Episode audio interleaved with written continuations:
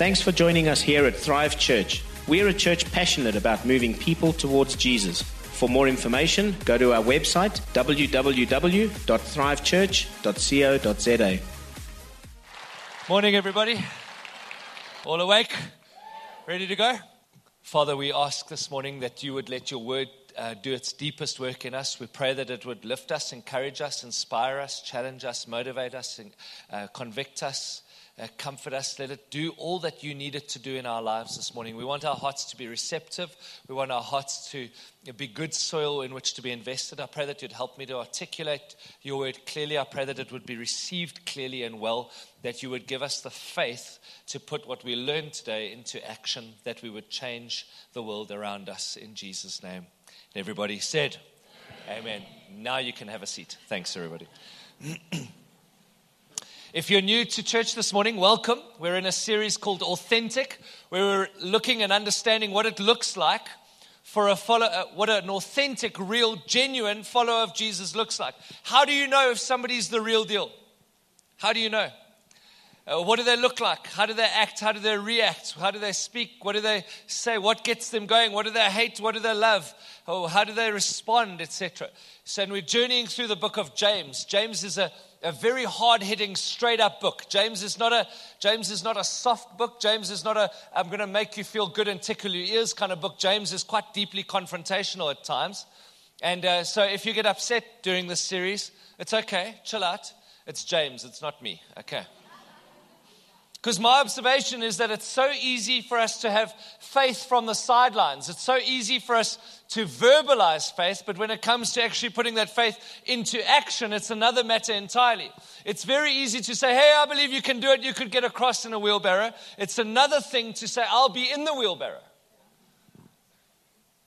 James writes about this in his book and he writes in chapter 2, in verses 14 through to 26, he says this What good is it, dear brothers and sisters, if you say you have faith, you, but you don't show it by your actions? Can that kind of faith save anyone? Suppose you see a brother or a sister who has no food and clothing, and you say, Goodbye, have a good day, stay warm and eat well. But then you don't give that person any food or clothing. What good does that do? So you see, faith by itself isn't enough. Unless it produces good deeds, it's dead and useless. Now, someone may argue some people have faith, others have good deeds.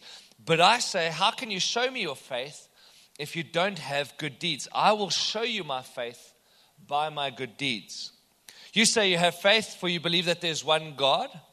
Good for you. Even the demons believe that. And they tremble in terror. How foolish. Can't you see that faith without good deeds is useless? Don't you remember that our ancestor Abraham was shown to be right with God by his actions when he offered his son Isaac on the altar? You see, his faith and his actions worked together. His actions made his faith complete. And so it happened just as the scriptures say. Abraham believed God, and God counted him as righteous because of his faith. He was even called the friend of God. So you see, we are shown to be right with God by what we do, not by faith alone. Rahab, the prostitute, was another example. She was shown to be right with God by her actions when she hid those messengers and sent them away by a different road.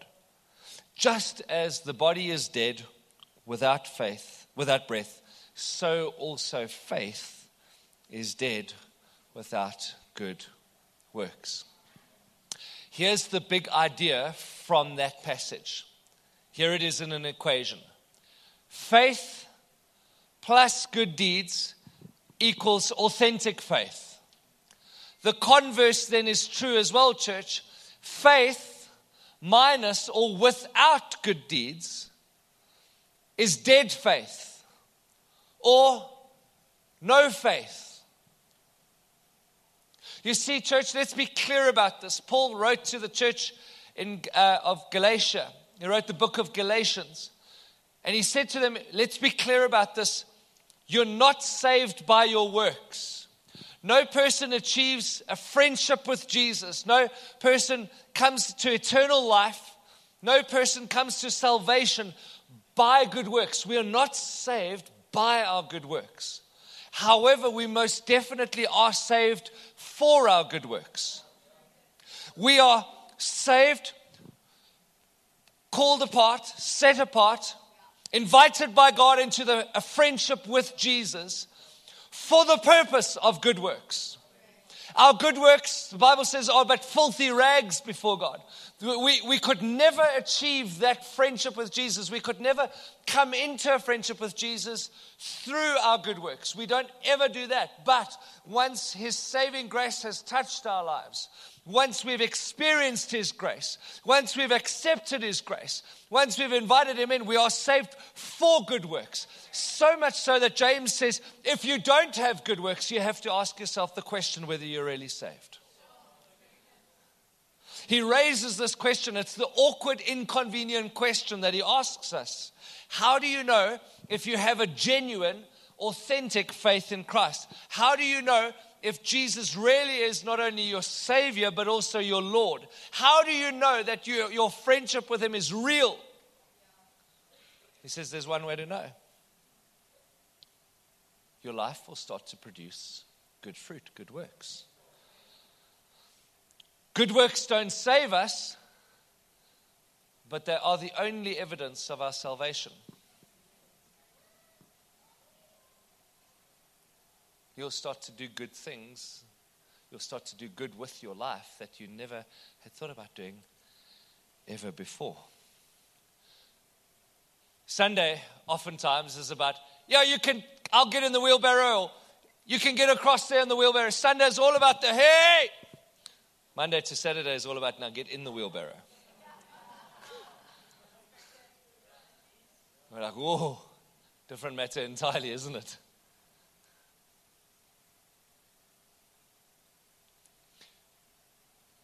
Faith without works, he writes to us, is dead.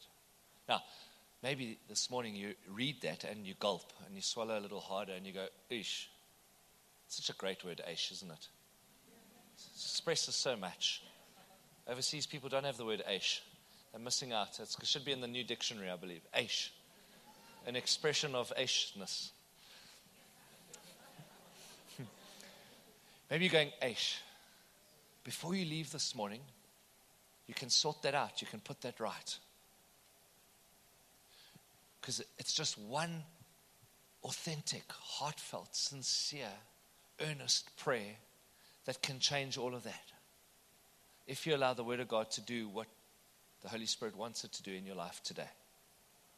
Perhaps you're here, somebody brought you to church, and uh, you're still checking this whole thing out. You're still wondering why the guys that in the front seem so excited about worship. You're still wondering why everybody in the congregation is like raises their hands, and because you're still checking out the church thing and the Jesus thing and the God thing. Because once upon a time you met a Christian. In fact, you saw them in church, and on Sunday they were like, oh, like praise Jesus, and then on Monday they're dodgy, and you saw them being dodgy.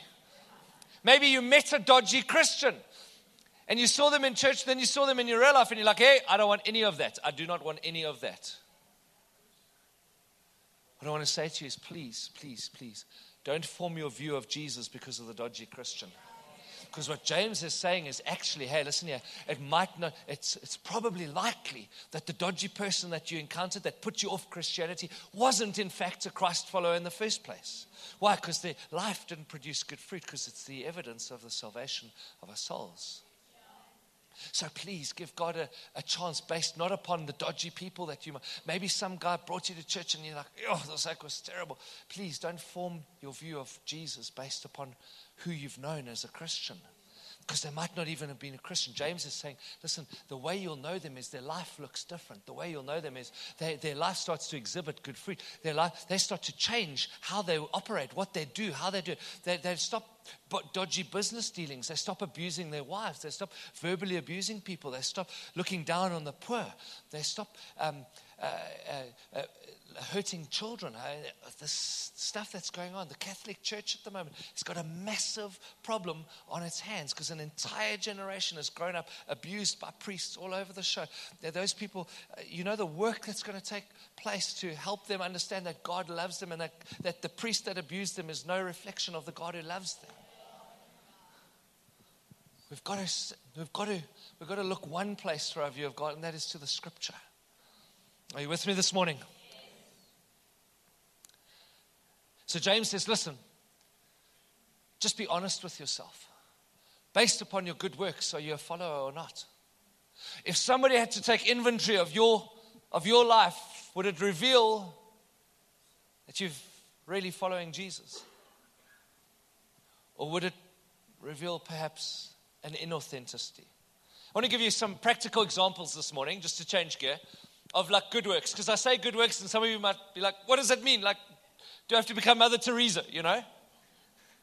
Practical stuff. You ready to go? A couple of them, and they'll just be on the blog early this week by Tuesday. They'll be on the website, thrivechurch.co.za. Under the blog section, we'll load them up because there's quite a number of them, and you could just download it, get it at your leisure, and you could make a decision to, to do something with it. But a couple of ways that, of, of things that are good works. Number one is to put God first on our budget and then the poor. Have you put the poor on your budget? Like line item, give to poor. We talk about giving to God a lot, but how about the poor? Help a friend in need. Maybe there's a friend that just needs something. You know, maybe there's a friend moving and they need their boxes packed. Volunteer your time. You, you volunteer your time. Get, take your time and, and do something awesome with it. Your life, surely your life can't be about you only. Surely. Surely it can't just be about attending church and hearing a message and then going home. Why don't you take your time and help build this thing? Serve the poor, serve the church, serve the elderly. Save electricity by unplugging, changing your light bulbs to LEDs.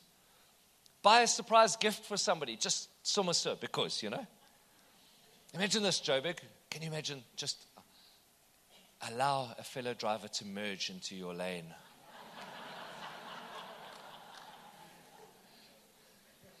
I, I still believe in the God of miracles. Write a thank you note, like an actual thank you note to someone who doesn't expect it. Do you remember that thing called paper? Do you remember it? Not like a WhatsApp thank you, like a, a remember a paper. You know, remember it. Some of you are like, what's paper? Like not a WhatsApp message, like an actual card. You can go to Cardies or CNA. I think there's still two CNAs left in South Africa. You can still go there. or Typo. Typo's got some really, really legit stationery. There we go.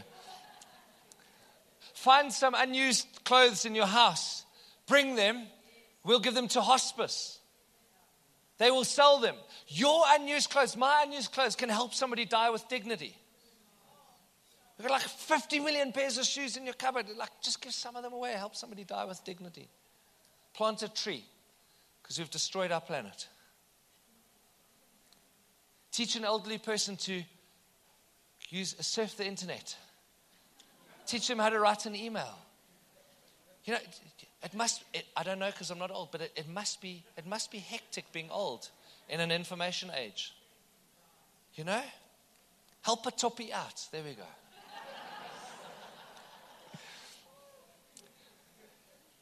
When you're outside, have a look around at the change of seasons and appreciate God's creation. Have you ever noticed the colors of the leaves in spring? They're like bright, luminous green. Donate an old cell phone. Use both sides of the paper before you throw it away.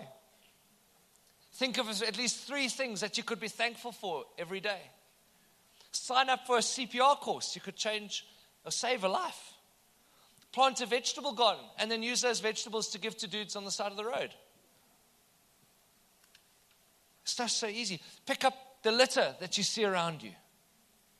Oh, town needs a cleanup, hey? Boksburg needs a cleanup. Once Boksburg clean up, then we move to Brakpan, but we don't go, we don't go to Brakpan.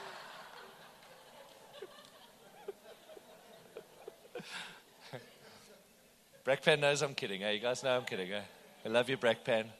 If you're, if you're from Brakpan, give me a shout. Yes, like you see, you guys, strong representation here. Could offer to read or play games with an elderly person in an old age home. We've got so many of them around us. Donate blood, save lives. Swallow your pride and apologize for something that you've said or done. Take part in a literacy program that's kicking off in early 2019. Collect small soaps, shampoos, other small toiletry, sanitary ware, and bring them. There's a picture of the amount that the ladies collected on Friday night. Isn't this awesome, ladies? Check it out.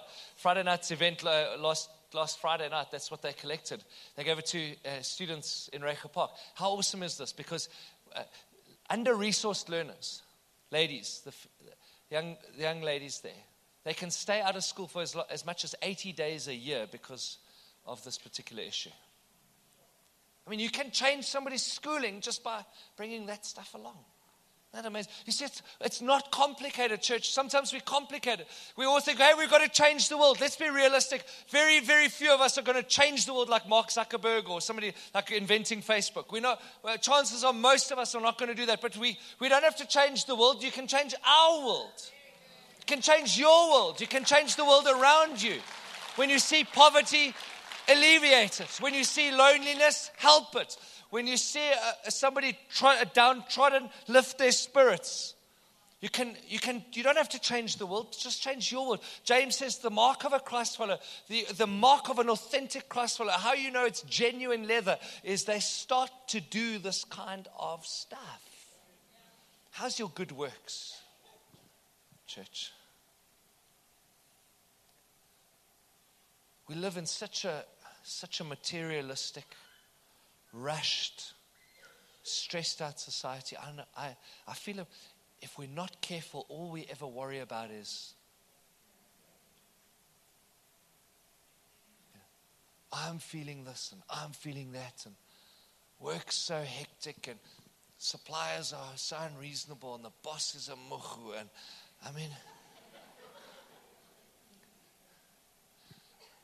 the best the best way to lift your life is to help others. Make your life about somebody other than you. Hearing an encouraging story just today, this morning. A lady who lost her husband and just about a year ago or so says the only thing that's, that's kind of kept her is, her is she joined a serving team. She volunteered her time.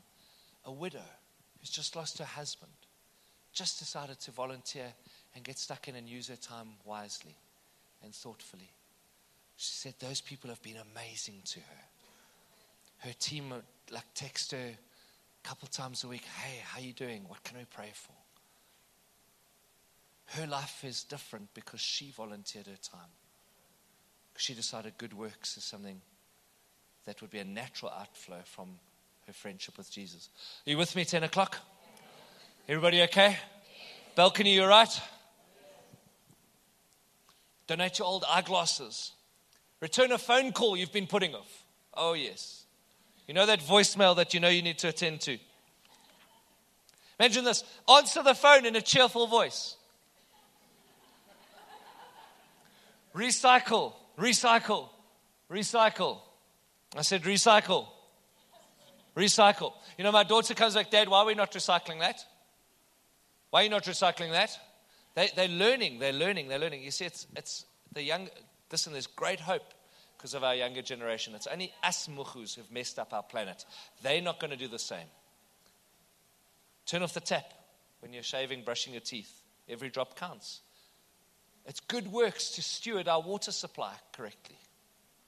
Hey, Hold the door open for a stranger. Imagine this one praise a colleague's work, even if they get promoted ahead of you. When you're out buying food, buy some extra and keep it in your car, give it to people who need stuff. So these will be up in the blog. Do you know when you look at the life of Jesus, uh, we see his life filled with good works. I want to give you just two thoughts around his life and the works of his life. I think two key secrets to Jesus' life is why his life was so impactful is he chose people in which to invest. Jesus didn't change the world through the crowds. He changed the world through the people he discipled. The best use of your time is to find somebody and to invest in them. This around the, the room now, have a look. There are a couple of gray hairs here.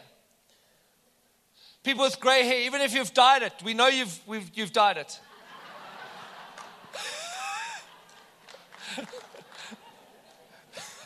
we still know you're old. Okay, so. so much wisdom. Find somebody younger and say, hey, you look like you have a brain. I'll invest in you. I've got my retirement plan all sorted. I know what I'm going to do in my retirement. I'm going to take every and any young person who wants to still be around me like that. That's why I've got to make sure that I, I keep sharp and that I've got something to give them. I'm going to take every young person that wants to be around me and I'm just going to invest in them, invest in them, invest in them, sow into their lives from morning till night. That's what I'm going to do. I'm not going to sit on a porch and smoke a pipe or anything like that. I'm not going to smoke boom or any of that stuff. I'm just going to invest. If you're, if you're 55 years and older, your best years are right now. Could invest in them. Jesus took them. He said, Who can I disciple? Please, look at, I'm down on my knees. If you're an old toppy, find somebody that you can invest in. I'm so inspired by Martin's example. He launches Heal. He's in his 60s. There he is. Martin, raise your hand. Stand up quickly for us so we can see. He's fully gray. He doesn't diet because he knows. hey? He launches Heal. Because he went to jail and he was a, he is an alcoholic, a recovering alcoholic.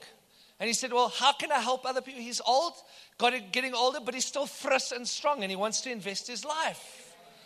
Please, if you're a younger person, get some wisdom and get around an older person. Allow them to invest in you. Ask them to invest in you. Jesus took 12 and he changed the world with those people. When Life College starts up again, you should be in college because it's big church made small. Because there's going to be people there that you can say, hey, could you invest in me? Could you help me? Or there's going to be people there, hey, I want to invest in you. I want to sow into you. Pastor Steve's Next Steps course is always full because he's always looking for another person. He finds, hey, come, come, come, come, come, come, come. That's awesome. We get the opportunity to do that. Life College, that's what it's all about. When life, life groups launch up, you should be in a group because it's big church made small. You get to see the front of a person's face. You get to connect with them. You get to say, hey, there might be somebody in this group that I could connect with. You say, oh, I'm tired after work. Man, if you're tired after work, your life's never going to change. If you get somebody who can invest in you, your life will change. My job is simply to unleash that in each and every one of you. My job is just to ignite something in you that says, hey, maybe I could be a Martin. Maybe I could be a pastor. Steve. Maybe I could look for people to invest in. Maybe I could be a young person hungry for that investment. The way you change the world is you invest into people. Crowds never changed the world, disciples did. Disciples did.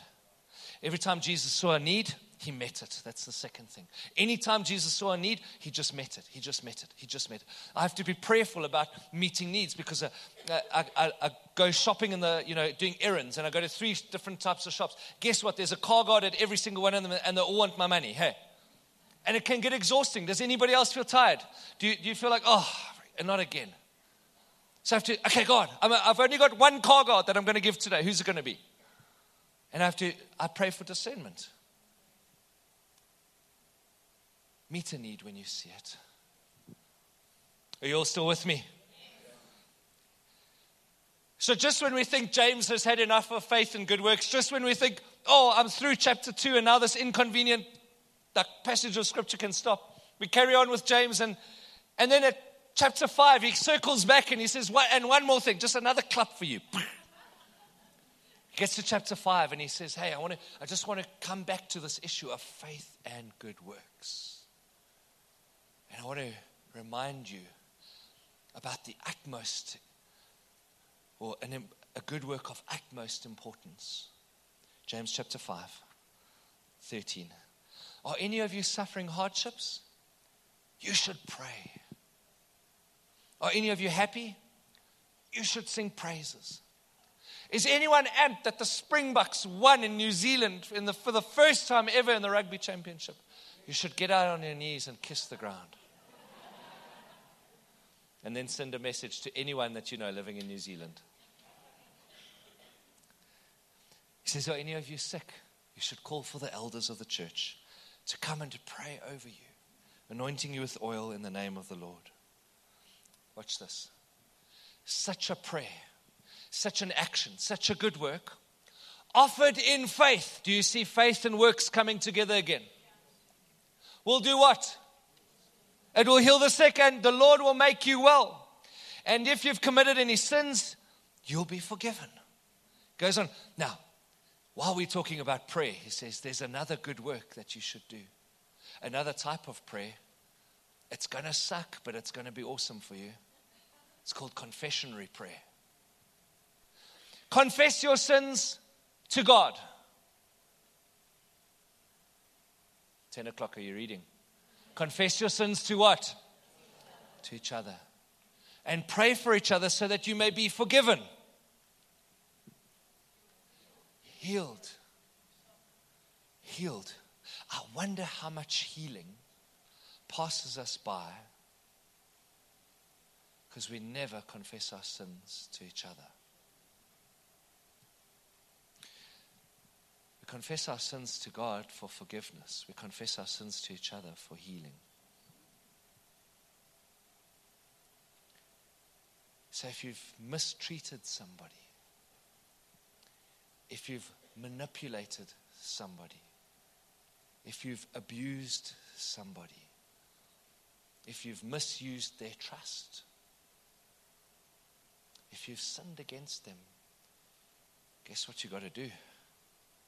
You don't go to the priest in the confessional because that dude doesn't care because he hasn't been sinned against. You go to the person, don't look to your left or your right now. You go to the person that you've wronged and you say, I have been a muhu. Forgive me. And you will be healed in your soul. Weight will come off. Freedom will flood your heart. Burdens will come off of your shoulders. And James says, if you do that, any, it'll change your life. Watch this. He says, the earnest prayer. Man, those of you who are looking for a scripture to memorize over the next few days, the earnest prayer of a righteous person has great power and produces wonderful results. And he goes, Check this out. Elijah was as human as we are. And when he prayed, he prayed earnestly, what? That no rain, rain would fall for three and a half years. And none did. And then, when he prayed again for a release, the earth began to yield its crops. It's incredible to me that God confirms in His Word that you and I can pray nation shaping prayers. Elijah prayed no rain for his nation, none fell.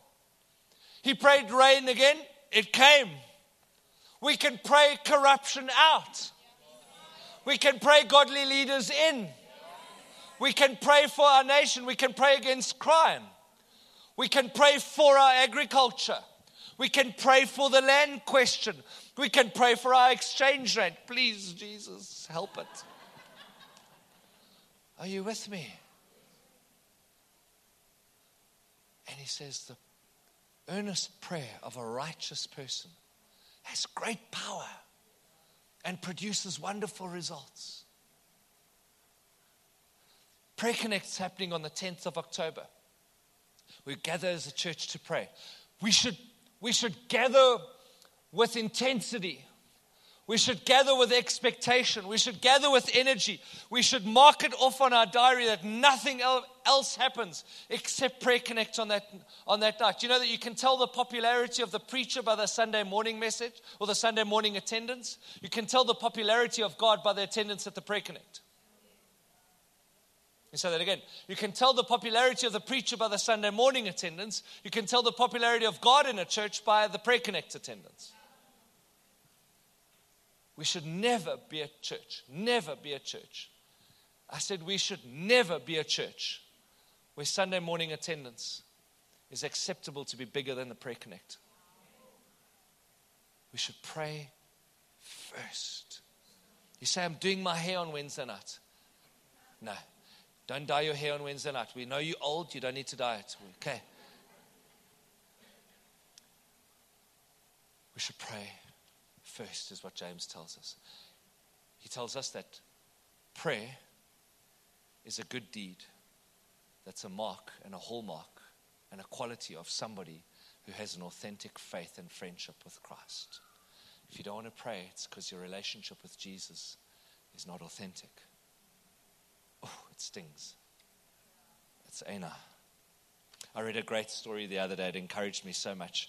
There's this lady, she's a New Zealander. Uh, her name was Nikki Hamblin. She was from New Zealand running in the Olympics. She was running the 5,000 meter. And she accidentally bumped into this American runner called um, Abbey D'Agostino. So Nikki helped her competitor up. She bumped her over.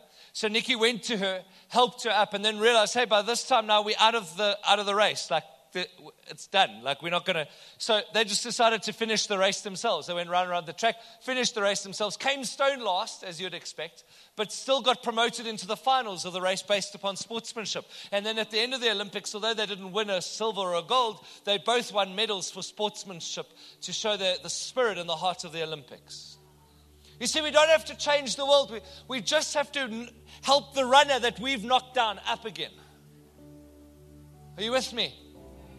We just have to look at the track of life and see the fallen runners and lift them up and pick them up and help them.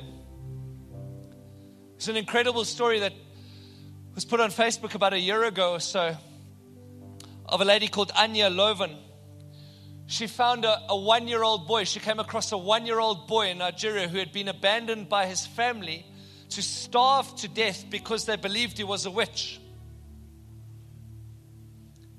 She came across him and he was relying on the, on the, the goodness of strangers to, to feed him. He just took scraps of bread. I mean, have you?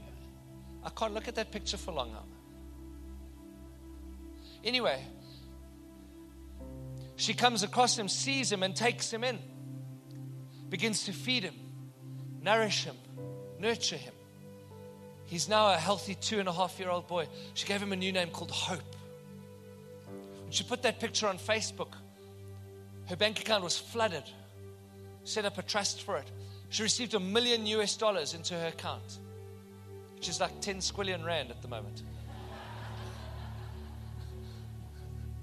Lord help us. And, and, and people responded, and she said uh, she's helped 34 other children because of that. Isn't that awesome?